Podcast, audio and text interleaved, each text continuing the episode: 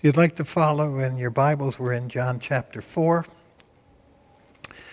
I'll never forget a conversation I had with a coworker. We were we were loading trucks together and I was telling him about my faith in Jesus and how Christ uh, loves him and died for his sins. And the man stopped.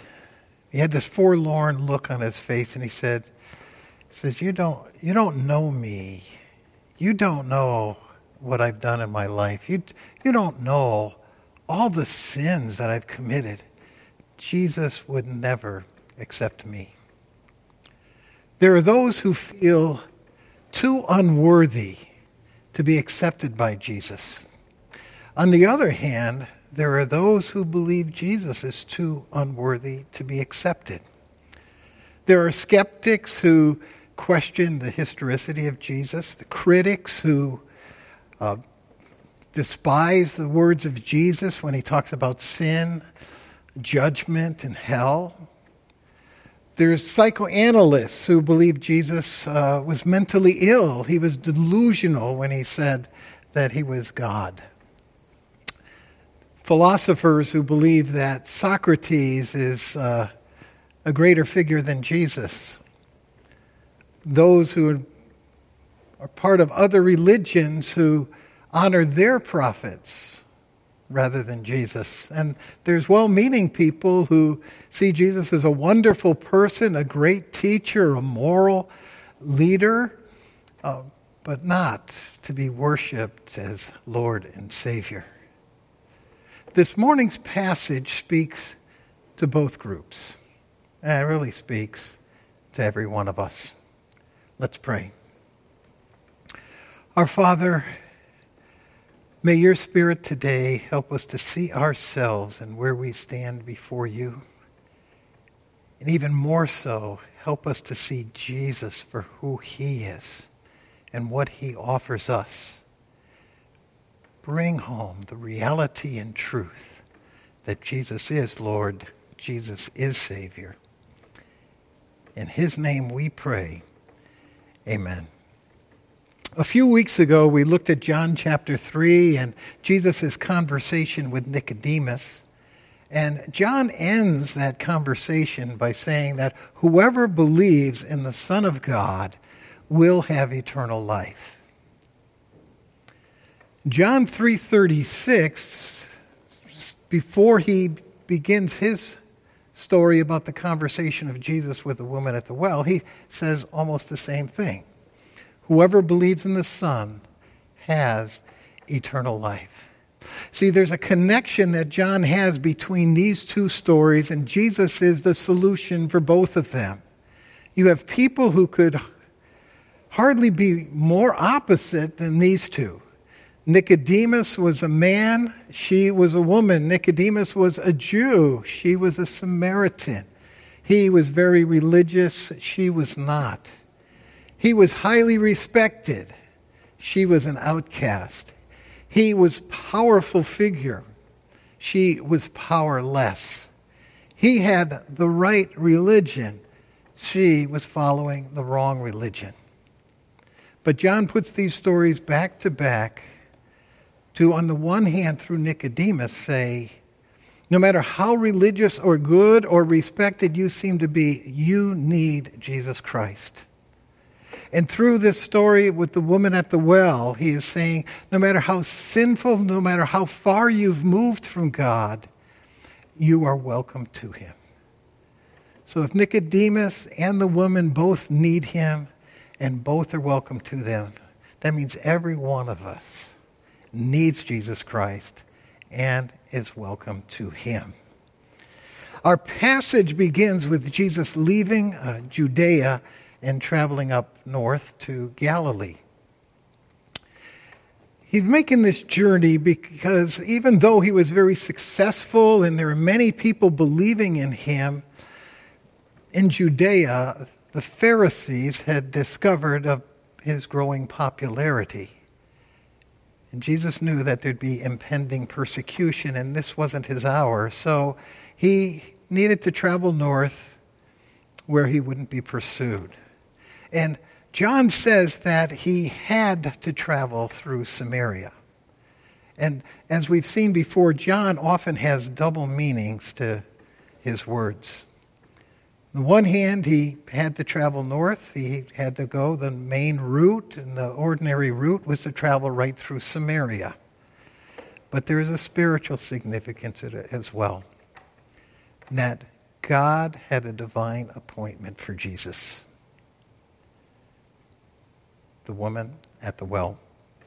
And so he travels to and stops at a well, Jacob's well, He's tired, he's exhausted, he's hungry, he's thirsty. The scripture says he's weary. So he sends his disciples off to, to get some food in the town.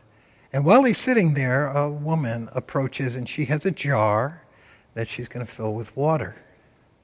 So Jesus says to her, Give me a drink. And with those words, Jesus breaks three cultural barriers the race barrier, the religious barrier, and the gender barrier. As it's brought out by the woman, how is it that you, being a Jew, ask me, a Samaritan woman, for a drink? She is surprised that he's broken through these barriers. And for many people, they would not only be shocked they'd be highly disappointed in Jesus, critical of him for stepping across these lines. But see, Jesus never cared about what other people thought of him. His concern, his focus was solely on the need of this woman. The barrier between Jews and Samaritan was great. There was tremendous animosity between the two groups. The Jews saw the Samaritans as half breeds who were worshiping a false god. Samaritans had perverted the true religion of Judaism in their eyes. See, in 1722, the Assyrians came into the northern kingdom into Samaria. They conquered it and they took many of the Samaritans captive, dispersed them into a number of different foreign nations, and then they brought people in from the foreign nations to live among the Samaritans. And of course, over time they merged together, they intermarried, and historically the Samaritans stopped their study of Judaism at the, the fifth book of the Bible, at the, the Pentateuch. And so that's all they accepted as the Word of God. They did not read the prophets, they did not read the rest of the history. And so they ended up with a twisted, truncated version of Judaism. The animosity was so great that about 150 years earlier, the Jews had actually destroyed the Samaritan temple that was on Mount Gerizim. So the animosity was great. And so this woman's first picture of uh, Jesus is this uh, wearied, weak, needy traveler who was an adversary. So she said, How is it that you ask me? It's almost as though she's saying, How, how dare you ask me for a drink? And we see that's the case because in Jesus' next words, he not only points out what he is going to offer her, but he speaks about himself and who he is. Jesus answered her, If you knew the gift of God and who it is that is saying to you, Give me a drink, you would have asked him, and he would have given you living water. At this point, the woman has only seen a weary Jewish traveler, and so she's probably taken aback by the fact that he points to himself as someone very special who can give this water. And while she's probably uh, interested in what he's this water he's talking about, uh, she doesn't think highly of him, for this is Jacob's well. Who do, does he think that he's better than Jacob? And that's what she asks. Are you greater than our father Jacob? Are, and by the form in which she asked this question, in her mind, the answer is no, of course not. You cannot be greater than Jacob, who wrestled with, with God. Jacob, whose name was eh, changed to Israel, who the nation is named after, who provided this well for us, had this land. You think you're greater than him? But Jesus persists. He says, Whoever drinks of the water that I will give him will never be thirsty again. The water that I give him will become in him a spring of water welling up to eternal life. And this picture that Jesus gives her draws her to want this water. Even though she's still thinking in physical terms and she doesn't realize how incredible in spiritual terms this water is, she is drawn to it. But Jesus is offering this water not only to the woman, Jesus offers this water to every one of us. He is saying we all have a thirst.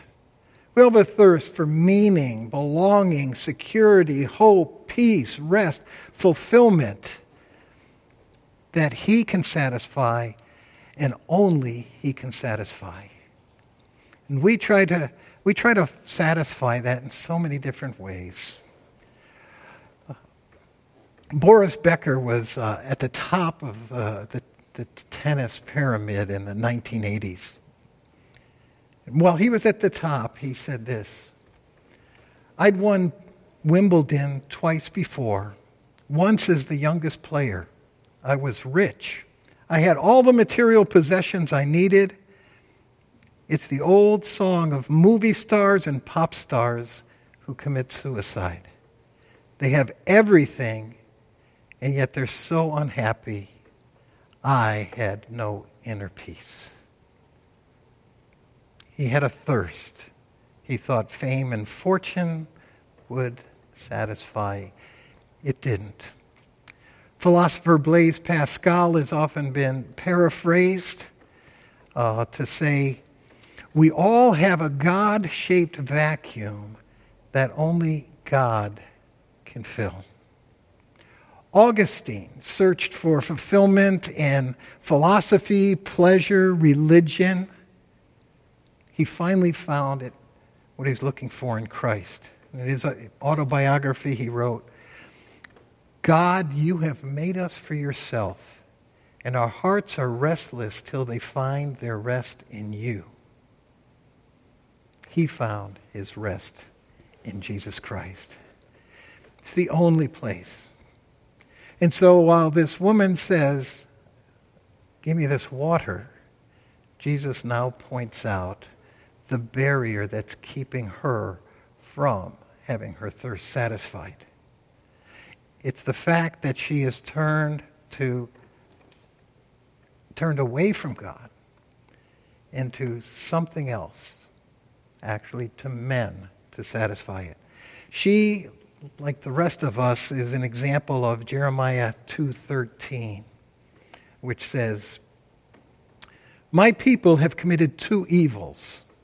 They have forsaken me, the fountain of living waters." And they've hewn out cisterns for themselves, broken cisterns that can hold no water.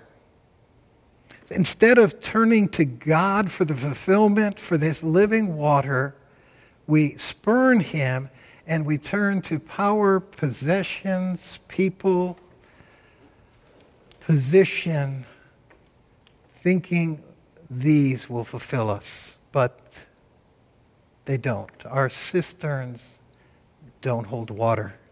Jack Higgins, a well known author, was once asked, what he would like to have known when he was little.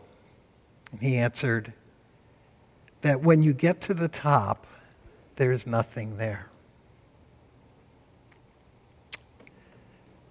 This woman turned to men. And so Jesus asked the question, asked her to go get her husband and bring him.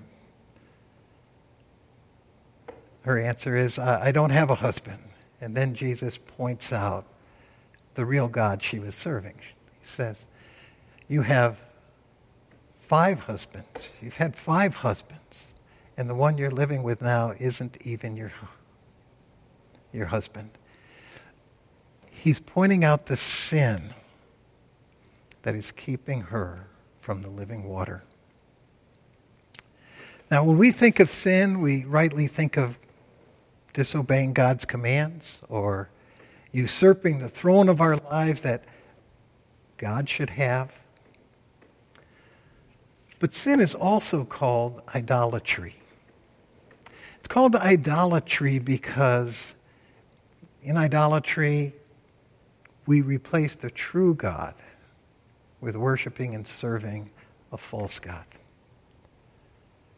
In our lives, sin is idolatry because we should be turning to God for our fulfillment, but instead we turn to other gods, other things that again won't satisfy. Sin is also called adultery. Why is it, why is it called adultery? Because God loves us. He built us for a intimate love relationship by which he will fulfill us and satisfy us. He is the one who will give us an abundant life, the peace, the security, the rest, the love, the purpose, the meaning that we're looking for. But instead of turning to Him for our satisfaction, we turn to other lovers, other things. And this woman turned literally to other lovers to fulfill what only God could give her. having been shown why she doesn't have the living water that Jesus offers, having her sin uncovered, her shame and guilt exposed, she does what many of us do. First is deny it. I have no husband. It's difficult for us to face our sin, to face our guilt. We have all ways of denying it, explaining it away, justifying it. But she also turns to another tactic that we use, and that is let's talk about religion. And so she responds and said, Oh, I see you're a prophet. She, she's impressed that he knows these things about her. But she's not his prophet. As she says, oh, we worship, we Samaritans, we worship God and we worship on Mount Gerizim, and you worship God and you worship Him in Jerusalem. But the, the sense is, you know, but, but we're worshiping the same God. We're all the same God. It's just a different place. And so let's talk about religion, not about sin, not about me. Jesus doesn't let her get away with it. He says, Oh, true, God wants worshipers. He wants worshipers who worship in spirit and in truth. And you Samaritans don't worship in truth. See, you worship what you do not know. You have, because you've stopped after five books, you do not understand the whole process of salvation, the provision for salvation.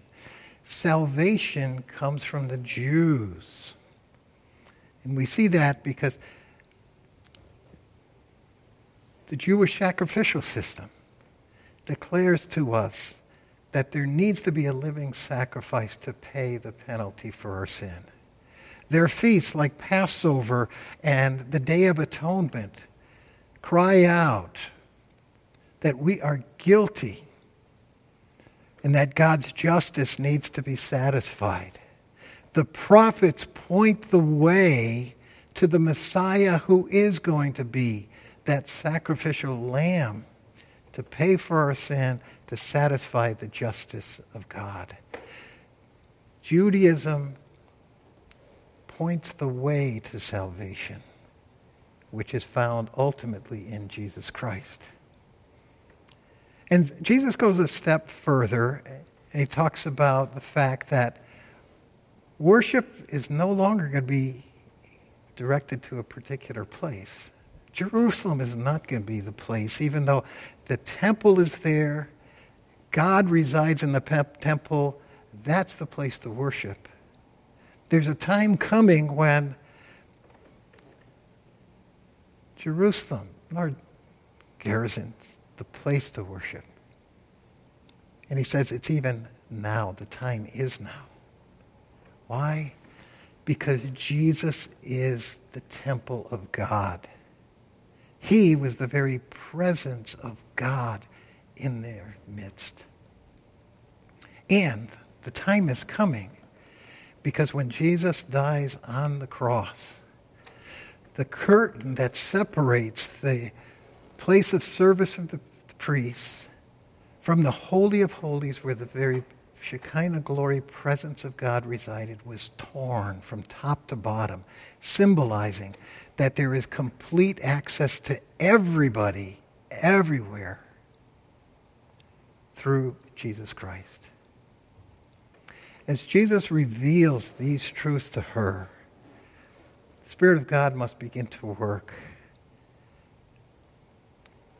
She begins to think about her view of the Messiah. Her view of the Messiah was different than the Jewish view. The Jewish view was that the Messiah would be a liberator king. But because they stopped in the fifth chapter, their view of the Messiah was from Moses' prediction that a great prophet would come. He would have incredible teaching, and he would know all things. And so she begins to wonder about him. She says, Well, we do know that the Messiah is coming. And when he comes, he will tell us all things.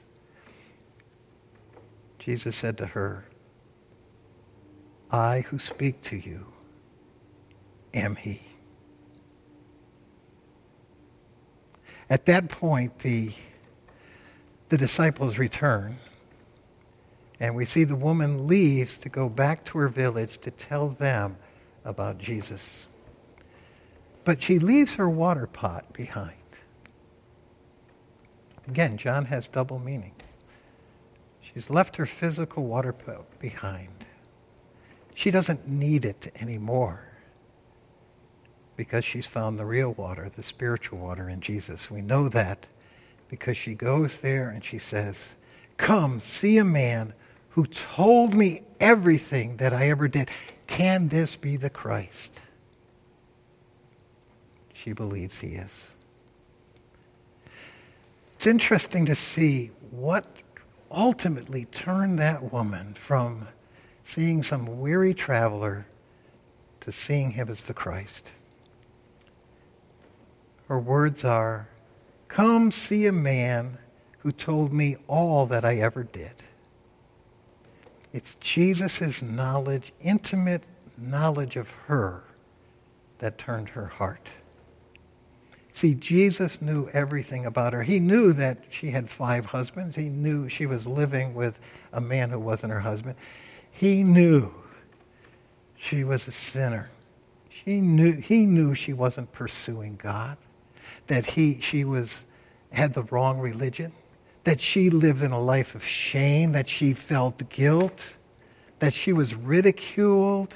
He knew everything about her, how unworthy she was. But Jesus offered her living water she could have that in him. You know, there are those who feel too unworthy to accept Jesus. Let this woman's story reassure you that Jesus knows everything about you. He knows your sins. He knows your real motivations your goal. He knows you pushed him aside, that maybe even you've mocked him or ridiculed his teaching. He knows that you may have even persecuted him. He knows all of your thoughts and intentions. And yet, he loves you and he is offering you living water. There are those who believe that Jesus is not worthy to be accepted. Let this woman's story show a pathway to you. Note the progression of her view of Jesus. At first, she sees Jesus as a weary traveler, in a sense, an opponent, a Jew. Then somebody who's can't measure up to, to Jacob. So his offer, he must be a charlatan. Then, as she listens to him more, she begins to respect him and calls him sir. Then, when he reveals his understanding of her, she realizes he's a prophet. And then, a step further, after more teaching, she comes to understand him as the Christ. And then we see a verse we didn't read that she must have joined the Samaritans after they met Jesus and declared, He is the Savior of the world. You may not think much of Jesus today, but follow the path of the woman. She gained a new understanding of him because she didn't leave him. She interacted with him. She listened to him. And he never left her. Don't know what you think of Jesus, but he will never leave you. Stay on a journey. Talk with him. Listen to what he has to say. Don't hide your sin from her, from him. Explain it away. Justify it. Face your need. Face your thirst. Listen to Jesus. He offers you living water. He offers that living water to every one of us. He can quench our thirst because he was thirsty on the cross.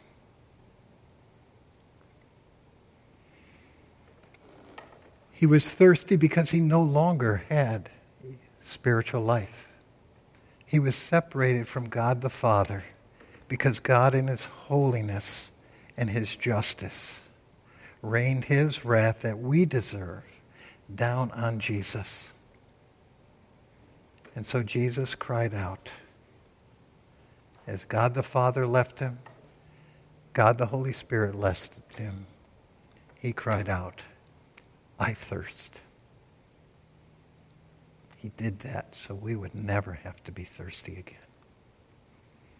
Our Father, we thank you for your word, and I do pray that what we've looked at this morning will be used by your Spirit to speak into those who think they are unworthy, to feel the depth of the love of God in Christ Jesus for them, to realize the magnitude of that sacrifice and to, to accept what Christ has done for them and not say, Lord, your sacrifice was not big enough for my sin it is big enough for your sin. And if you do, if you disrespect Jesus today, Lord, meet those people. Ring the words of Jesus over and over into their ears and ultimately into their hearts. Let them know you won't leave. You will continue to pursue them, even if they push, they push you aside. Lord, thank you for that incredible love of a woman who is a needy sinner and of a religious leader who was also a needy sinner. Thank you for your love for all of us. For God so loved the world he gave his only begotten Son. Whoever believes in him will have eternal life. We pray these things in Jesus' name. Amen.